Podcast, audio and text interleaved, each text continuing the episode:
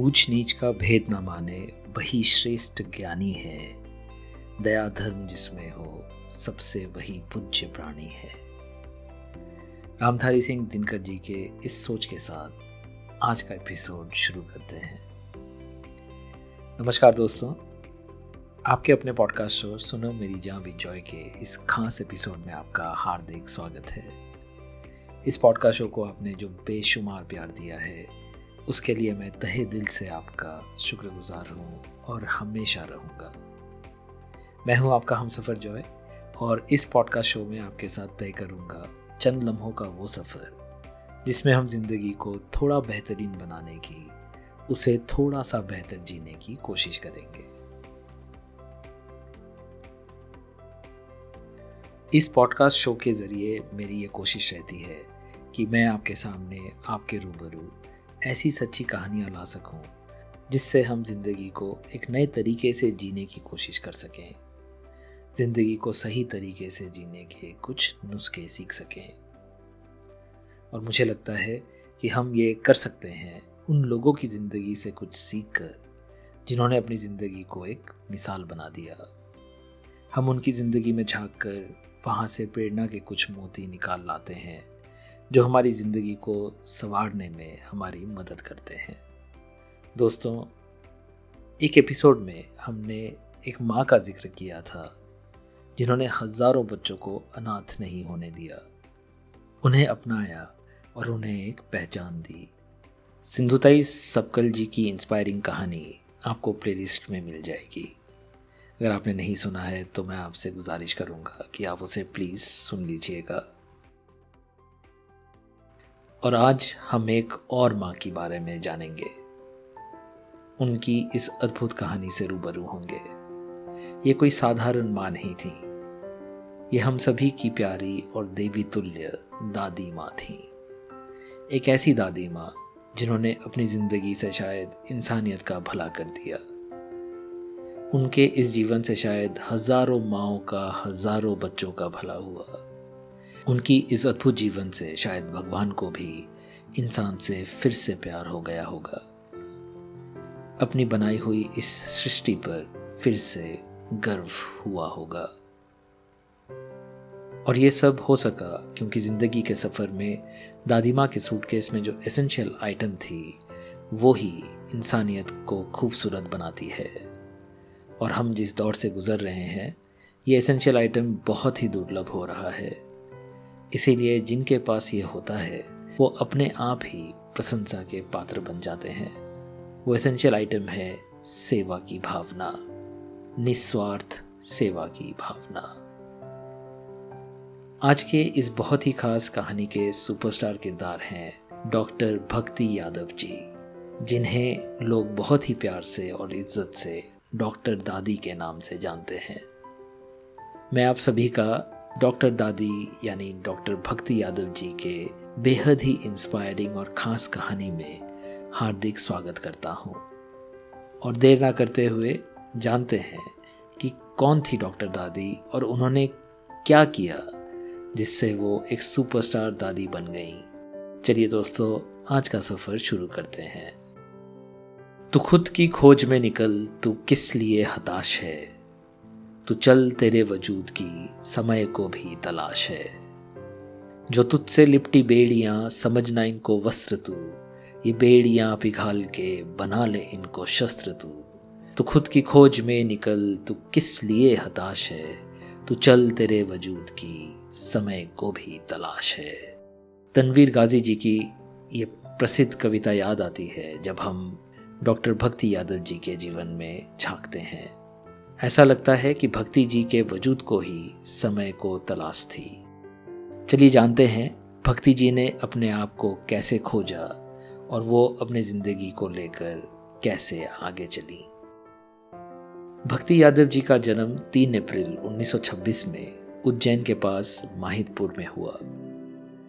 शुरुआती पढ़ाई उन्होंने माहितपुर से की, मगर वो बचपन से ही डॉक्टर बनना चाहती थी। वो भी ऐसे एक वक्त में जब औरतों को पढ़ने लिखने की इजाज़त नहीं हुआ करती थी, मगर भक्ति यादव जी ने कभी हार नहीं मानी। समाज के खिलाफ जाकर उन्होंने डॉक्टर बनने की ठान ही ली। उनके पिता ने उनका काफ़ी साथ दिया। उन्होंने भक्ति जी को इंदौर में मेडिसिन पढ़ने के लिए Mahatma Gandhi memorial medical college में भेज दिया। वो इस कॉलेज के पहले एमबीबीएस बैच की स्टूडेंट थी। और इस 40 स्टूडेंट के बैच में वो एकमात्र महिला स्टूडेंट थी। ज़रा सोचिए दोस्तों, कितना मुश्किल रहा होगा उनके लिए। ये ऐसा वक्त था जब लड़कियों की समाज में कोई पहचान नहीं हुआ करती थी। भक्ति यादव जी की हिम्मत की जितनी दाद दी जाए कम है। और उन्नीस सौ बावन में वो इंदौर की पहली महिला डॉक्टर बन गई। और यहाँ से शुरू हुई वो कहानी जिस पर इंसानियत को हमेशा गर्व रहेगा। एमबीबीएस की पढ़ाई पूरी करने पर उन्हें कई सरकारी अस्पतालों से नौकरी के प्रस्ताव प्राप्त हुए, मगर डॉक्टर भक्ति यादव लोगों की सेवा करना चाहती थी। उन्होंने भंडारी कपड़ा मिल द्वारा खोले गए एक महिलाओं के अस्पताल में स्त्री रोग चिकित्सक के रूप में काम शुरू किया। वो मिलों में काम कर रही गरीब महिलाओं की सेवा करना चाहती थी। और फिर 1978 तक उन्होंने इसी अस्पताल में दिन रात गरीब महिलाओं की चिकित्सा कर उनकी सेवा की। और फिर जब यह अस्पताल बंद हो गया, उन्होंने अपने घर को ही एक नर्सिंग होम बना लिया। और दोस्तों, क्या आप यकीन करेंगे, अगर मैं आपसे ये कहूँ कि उन्नीस सौ चौरानवे से डॉक्टर भक्ति यादव ने अपने नर्सिंग होम वात्सल्य से बिना फ़ीस लिए मुफ़्त में लोगों का इलाज किया। तब तक, जब तक 2017 में उन्होंने अंतिम सांस ली। जी हाँ दोस्तों, आपने सही सुना। तीस सालों से भी ज़्यादा समय तक उन्होंने इंदौर में बिना फ़ीस लिए इक्यानवे वर्ष की आयु तक लोगों की निस्वार्थ सेवा की। जी हाँ दोस्तों, इक्यानवे वर्ष की आयु तक। वो लोगों का इलाज करती रही। वो हमेशा से कहती थी कि वो आखिरी सांस तक लोगों की सेवा करना चाहती हैं और उन्होंने ठीक वैसा ही किया। बढ़ती आयु के कारण जब उनका चलना फिरना कम हो गया था, तब भी वो लोगों का इलाज करती रही। अपने पूरे जीवन काल में उन्होंने सत्तर हज़ार से भी ज़्यादा महिलाओं की डिलीवरी कराई और डेढ़ लाख से भी ज़्यादा ऑपरेशन किया। और ज़रा सोचिए दोस्तों, इन बहुत सी डिलीवरी में हालात कुछ ऐसे भी होते जब बिजली नहीं होती। मोमबत्ती और लैंटर्न की रोशनी में डिलीवरी करना पड़ा उन्हें। कहते हैं, इंदौर में बड़ी मुश्किल से कोई ऐसा एक घर मिलेगा, जिसमें किसी एक बच्चे की डिलीवरी डॉक्टर भक्ति यादव ने ना की हो। इसीलिए इंदौर में उन्हें डॉक्टर दादी के नाम से जाना और पूजा जाता है।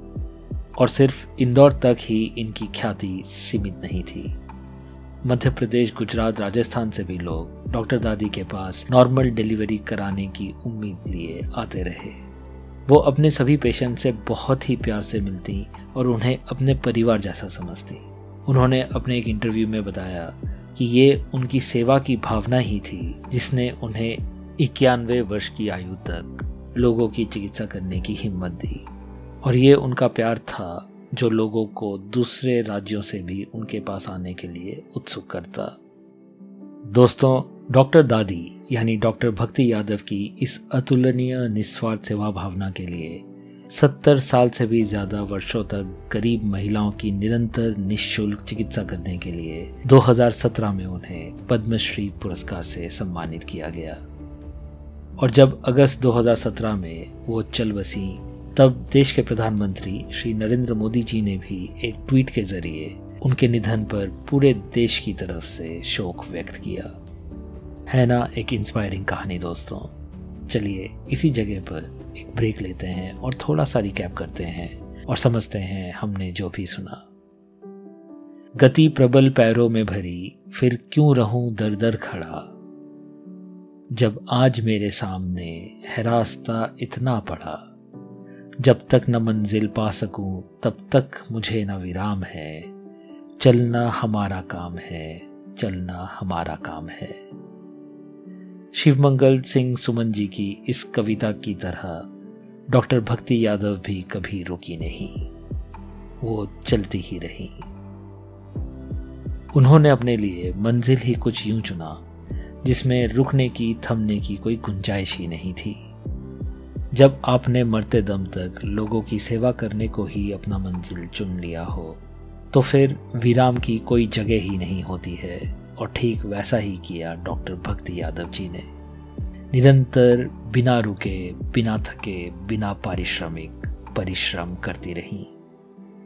दोस्तों, आज की दुनिया में जहाँ हम आए दिन सुनते ही रहते हैं कि चिकित्सा के खर्चे आसमां छू रहे हैं, वहीं डॉक्टर दादी ने एक ऐसी मिसाल रखी जिसकी जितनी भी तारीफ़ की जाए कम है।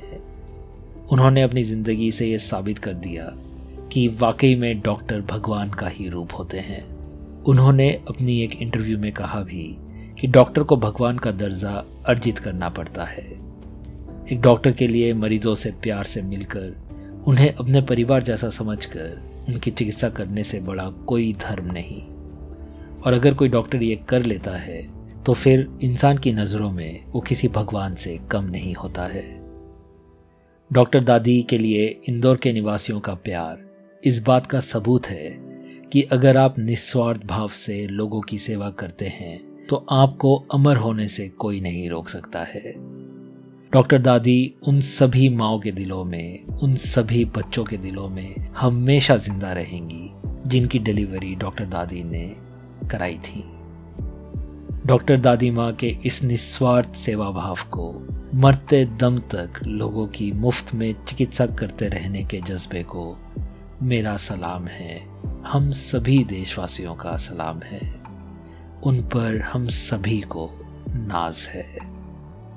आज के ज़माने में जहाँ एक डिलीवरी का खर्चा लाखों रुपए तक चला जाता है, वहीं पर एक डॉक्टर करीबन तीस सालों से भी ज़्यादा समय से मुफ़्त में डिलीवरी करवा रही थी। एकदम निशुल्क डिलीवरी। वो ऐसा इसलिए कर रही थी क्योंकि वो सिर्फ़ सेवा करना चाहती थी। डॉक्टर के इस पाक प्रोफेशन को उन्होंने पैसों के लिए इस्तेमाल नहीं करना चाहा।